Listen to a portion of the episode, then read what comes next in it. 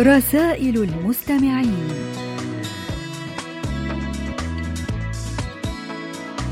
أحبائي المستمعين السلام عليكم. أهلا ومرحبا بكم في هذا اللقاء الأسبوعي المتجدد مع رسائلكم ومساهماتكم القيمة والجميلة.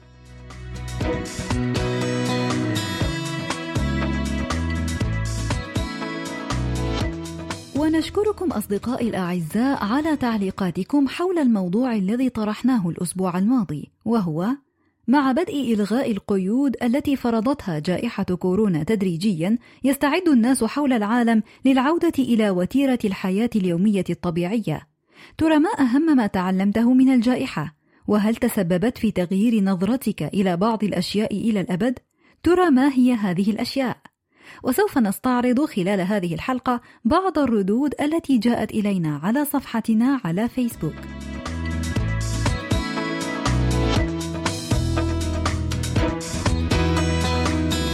اكتبوا لنا أيها الأصدقاء على صفحة القسم العربي على فيسبوك. وأيضا إذا كان لديكم مقترحات بأفكار ترغبون في مناقشتها عبر البرنامج أرجو منكم إرسالها إلى بريد القسم العربي أو إلى ركن رسائل المستمعين.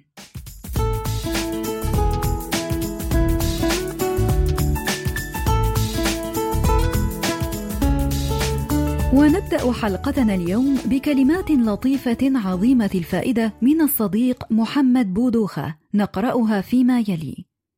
قيل إن اللسان ليس له عظم فعجبا كيف يحيي بعض القلوب وعجبا كيف يقتل بعض القلوب وعجبا كيف ينير الله به الدروب.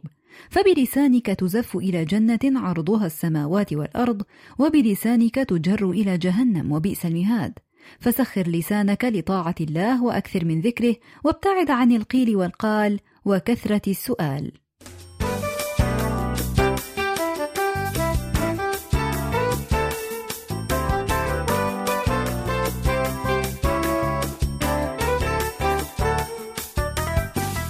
صديقنا ومستمعنا الدائم الوفي نوري عبد الرزاق أرسل إلينا مساهمة مليئة بالكلمات الثمينة نقرأها فيما يلي: خاطبوا قلوب الناس قبل آذانهم وابحثوا عن أرق وأجمل وأروع الكلمات.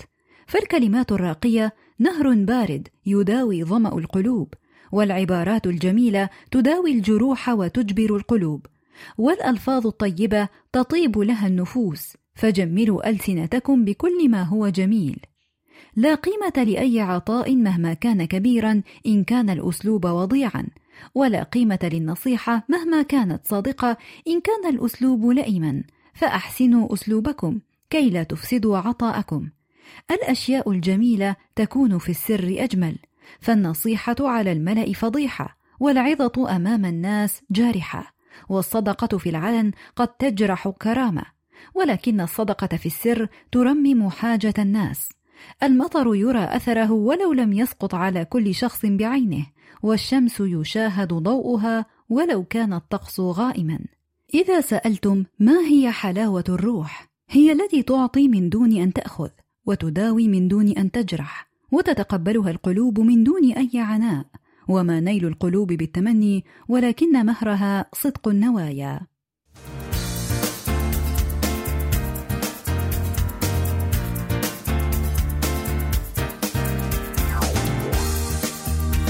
ومن رسائل الصديق محمد السيد عبد الرحيم تخيرنا الرسالة التالية بعنوان ما الحكمة؟ نقرأ منها ما يلي: ما الحكمة من تقديم كوب ماء مع القهوة؟ اعتاد الناس على تقديم كوب من الماء عند تقديم القهوة، ويقوم البعض بشرب الماء قبل شرب القهوة أو بعدها، ولكل من الحالتين فوائدها التي لا يعيها الكثيرون. فشرب الماء بعد شرب القهوة يساعد على إزالة أو تخفيف اللون الذي قد يعلق على الأسنان، كما أنها تساعد على تخفيف تركيز الرواسب التي تترسب في الكلى والناتجة عن القهوة وتساعد على عدم منع جفاف الجلد وتمنع تكوين الحصى في الكلى. أما إذا شرب الماء قبل البدء في شرب القهوة فهذا يساعد على تخفيف تركيز الكافيين. الحكمة من الحد من تناول التمر حذر الأطباء من الإكثار من تناول التمر لمرضى السكر لأنه يرفع نسبة السكر لديهم. كما حذر الأطباء مرضى الكلى من تناول التمور بكثرة لأنها ترفع نسبة البوتاسيوم لديهم. وحثت السنة النبوية على تناول التمور بأعداد فردية واحدة أو ثلاثة أو خمس على سبيل المثال. الحكمة من الأذان في أذن المولود. يؤذن المسلمون في أذن المولود اليمنى ويقيمون الصلاة في الأذن اليسرى، ونحن كمسلمين نقوم بذلك، وبعضنا قد لا يعي الفائدة والحكمة من ذلك. فمن المعروف أن الأذان تتبعه الإقامة وتتبعهما بعد ذلك الصلاة، ولكن المولود لا يصلي، فالصلاة تكون عند وفاته وهذا ليتعلم المسلمون أن الحياة بين الولادة والوفاة قصيرة جدا. ليكون هذا محفزا ليستغل هذا الوقت القصير في التقرب إلى الله وعبادته.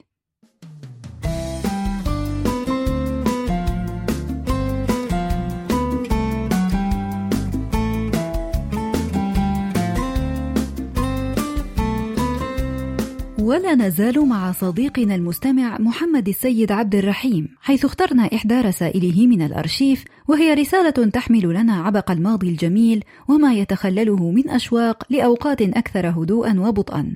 نقرأها فيما يلي خطابات الماضي ورسائل الحاضر. من منا الآن يمسك بقلم ويضع تلك الأوراق المزركشة الملونة أمامه ليكتب كلمات فوق السطور؟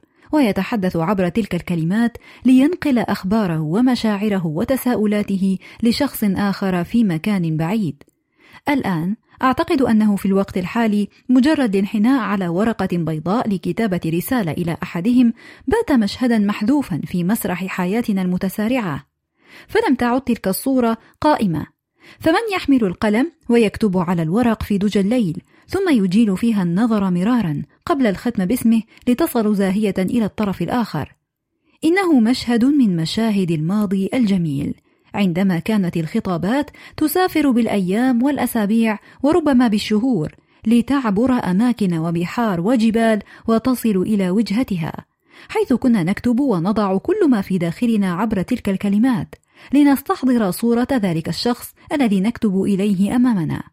وكأننا نتحدث إليه ونتحاور معه. وفي بعض الأحيان كنا نرفق مع ما كتبنا إما بطاقة بريدية تحمل كلمات قليلة منا أو صورة نظهر فيها ونحن ننظر إلى من نرسل إليه، وربما ملصق صغير أو هدية رمزية. وبعدما نغلق الخطاب بعناية وندون عنوان الشخص الذي نكتب إليه، نسارع إلى مكتب البريد ونقوم بشراء طابع البريد ونلصقه، بعدها نتجه إلى ذلك الصندوق الذي يقبع أمام مكتب البريد لنضع الخطاب داخله ونحن نربط على أحد جانبيه وكأننا نستأمنه على ذلك الخطاب وما يحمله منا من مشاعر آملين أن يصل في أقرب وقت لذلك الشخص في الطرف الآخر من العالم. اختفت كل تلك المشاهد المرتبطة بكتابة الرسائل والخطابات، وحل محلها تطبيقات وبرامج تحملها هواتفنا الذكية، فلم يعد هناك انتظار للرد على الرسائل فالردود أصبحت سريعة وفي أقل من لمح البصر. بالتأكيد هي وفرت وخففت على الإنسان وتيرة التواصل ولكنها أخذت معها تلك الأجواء الرائعة التي كنا نعيشها وقت كتابة الرسائل بمفهومها التقليدي العتيق. نشكرك على هذه الرسالة الجميلة التي جعلتنا نعيش اجواء جميلة من الماضي.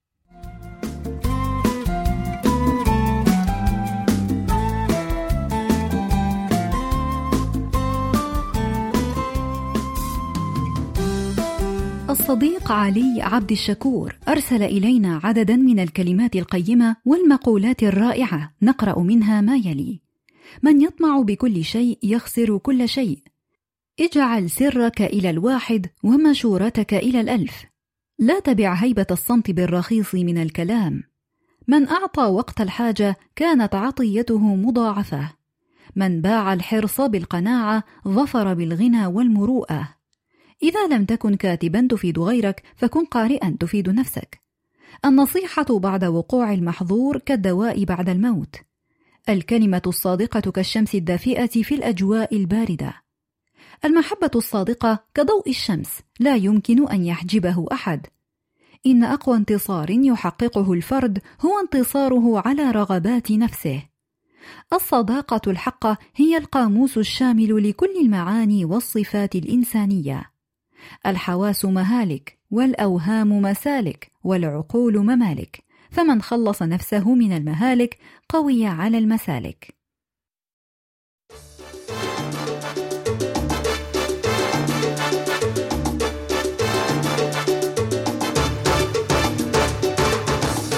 أحبائي وأصدقائي أدعوكم جميعا لإرسال تسجيلاتكم الصوتية التي تحتوي على مساهمات أو أشعار أو كلمات كتبتموها بأنفسكم أو حتى مقترحات أو أفكار أو أي رسالة تريدون توصيلها عبر البرنامج.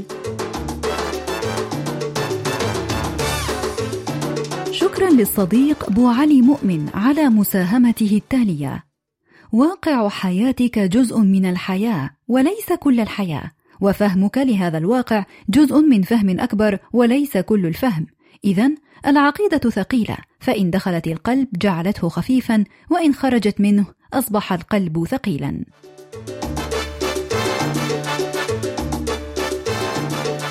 شكرا للصديق علي المحمدي على الكلمات القيمة التالية. إن الأفكار تستطيع أن تؤمن السعادة، وعلى ذلك يصبح من الضروري علينا أن نراقب أفكارنا، كذلك فالمرء هو حسب ما يفكر في قرارة نفسه، فالأفكار كالنجوم، لن تستطيع أن تلمسها بيدك، ولكن كالملاح التائه في مياه المحيط، تختارها لتكون دليلك ومرشدك، وأنت على هديها تبلغ مصيرك.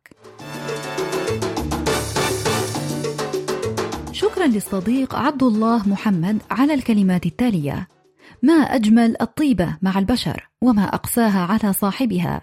البشر بعضهم بلاء فرضهم عليك القدر. إذا تأنى في اختياراتك فالصديق بأفعاله وتأنى في أفكارك فالعداوات تبدأ من أفكارك. شكرا للصديقة نهير محمود التي أرسلت تقول المثقفون أمام رفاقهم الأكثر تواضعا ولا يميلون للثرثرة ولا يفرضون ثقتهم على الآخرين. فالمثقف حقا لا يتباهى بمعرفته باستمرار.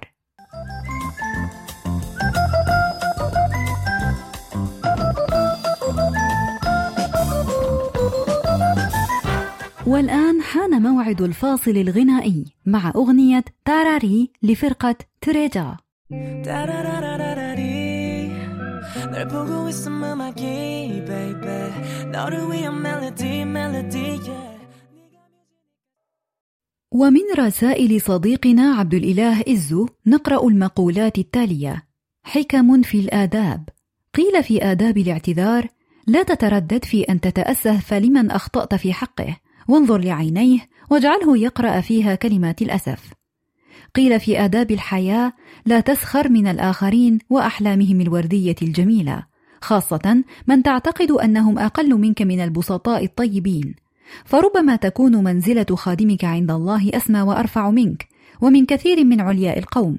ولا تقلل من شأن الأحلام فالدنيا من دونها رحلة جافة ومملة مهما يكن الواقع جميلا.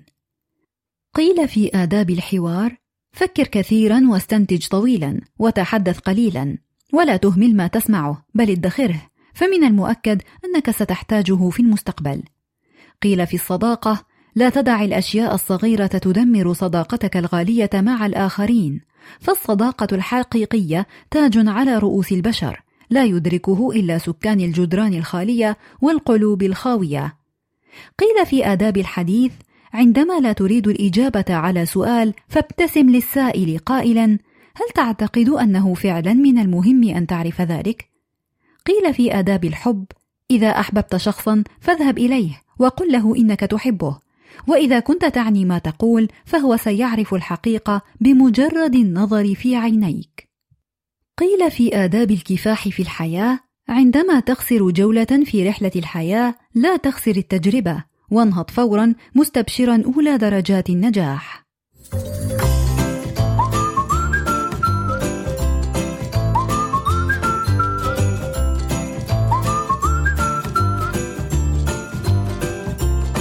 الصديق أحمد علي يوسف أرسل إلينا المساهمة التالية نقرأها فيما يلي.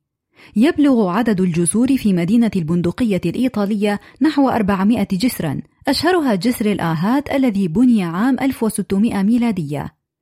عثر فريق من الغواصين في الأرجنتين على كنز في سفينة غارقة يقدر بحوالي واحد ونصف مليون دولار.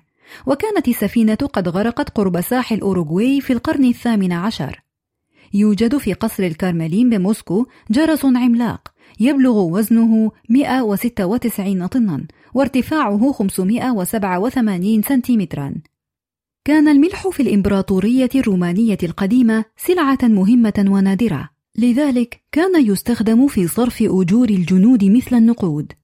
الآيس كريم ظهر لأول مرة في الصين ثم نقله الرحالة الإيطالي ماركو بولو إلى أوروبا وكان الطهاة الصينيون يعدونه للأباطرة فقط.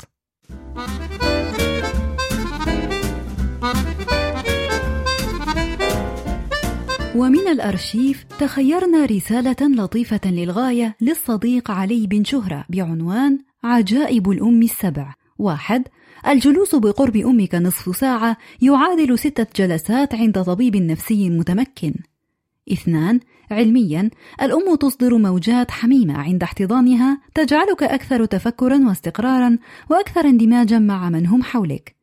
ثلاثة الأم هي الكائن الوحيد الذي يحتوي على جهاز استشعاري تنبؤي في حالات سوء القدر. فلا تتعجب إذا منعتك من الذهاب أو الخروج حتى وإن كان للتنزه. أربعة. علميا عندما تضع الأم يدها على موضع الألم في جسدك فإنه يتماثل فورا بالشفاء ولو نفسيا. خمسة. الأم وحدها قادرة على افتدائك بنفسها وإن لم يستدعي الأمر. ستة. الأم قادرة بدعائها أن تغير مسار القدر إليك. سبعة الأم هي الكائن الوحيد الذي لا تستطيع أن تزيف شعورك أمامه حتى باستخدام الخدع والحيل. حفظ الله جميع الأمهات ورحم الأموات منهن اللهم آمين.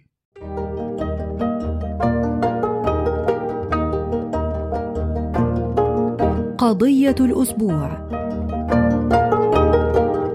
وموضوع هذا الأسبوع هو الدروس التي تعلمناها من الجائحة. الصديقة كنزة سليماني تقول: طبعا لا يختلف اثنان على أهمية الاعتناء بالصحة من خلال الأكل الصحي والنشاط البدني، ناهيك أيضا عن الصحة النفسية. طبعا الجائحة أيضا جعلتنا نقدر كل شيء من حولنا وعلمتنا أن تكون قنوعين وشاكرين. الصديقة إلهام غالم تقول: الصحة والعافية نعمة لا تقدر بثمن. كوريا خان تقول: الصحة هي أعظم هبة، والقناعة هي أكبر ثروة، والإيمان هو أفضل علاقة. مسعودة إن بي تقول: التباعد الإجباري نتيجته تباعد إرادي حاليا، الكل يرحب بفكرة الابتعاد عن كل شيء. ولا شك أن الجائحة حتى وإن مرت تماما بعد حين لن يمر ما تركته من أثر كبير على تفكيرنا ونظرتنا إلى العالم. فمن كان يتخيل أن تتيح الشركات والجامعات العمل والدراسة من المنزل مثلا، ومن كان يتصور أن يجبر العالم على إيقاف الرحلات الجوية تقريبا في عصر كان يشهد أوج تطور الرحلات الجوية. ومن كان يتخيل أن يقضي الناس أغلب أوقاتهم حبيس المنازل في عصر الشوارع والمدن التي لا تنام لكن هذه التجارب على صعوبتها لم تترك لنا آثارا سلبية فقط بل أجبرتنا على إعادة ترتيب أولوياتنا وإعادة التفكير في حياتنا وتقدير الأشياء الصغيرة التي كنا نعتبرها بدهيات مضمونة لدى الجميع.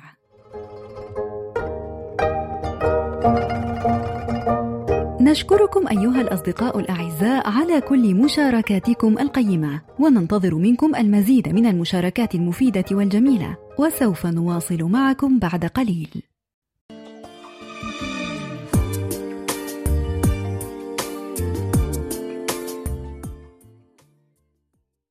ونختم بجلسة شعرية مع قصيدة من أجمل ما كتب أحمد شوقي. على قدر الهوى يأتي العتاب.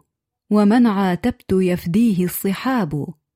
ألوم معذبي فألوم نفسي فأغضبها ويرضيها العذاب. ولو أني استطعت لتبت عنه ولكن كيف عن روحي المتاب؟ ولي قلب بأن يهوى يجازى ومالكه بأن يجني يثاب. ولو وجد العقاب فعلت لكن نفار الظبي ليس له عقاب. يلوم اللائمون وما رأوه وقدما ضاع في الناس الصواب. صحوت فأنكر السلوان قلبي علي وراجع الطرب الشباب. كأن يد الغرام زمام قلبي فليس عليه دون هوى حجاب.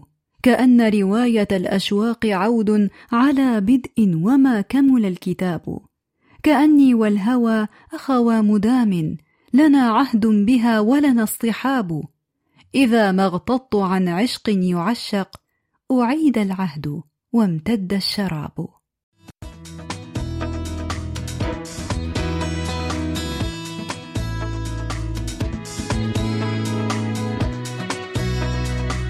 هكذا أيها الأحباء وصلنا وإياكم إلى ختام حلقة هذا الأسبوع من برنامجكم المحبب رسائل المستمعين. ونعدكم أيها الأصدقاء الأعزاء بأن نلتقي معكم في مثل هذا الموعد من الأسبوع القادم إن شاء الله. وحتى ذلك الحين إليكم تحيات مخرجة البرنامج قمر وتحياتي هالة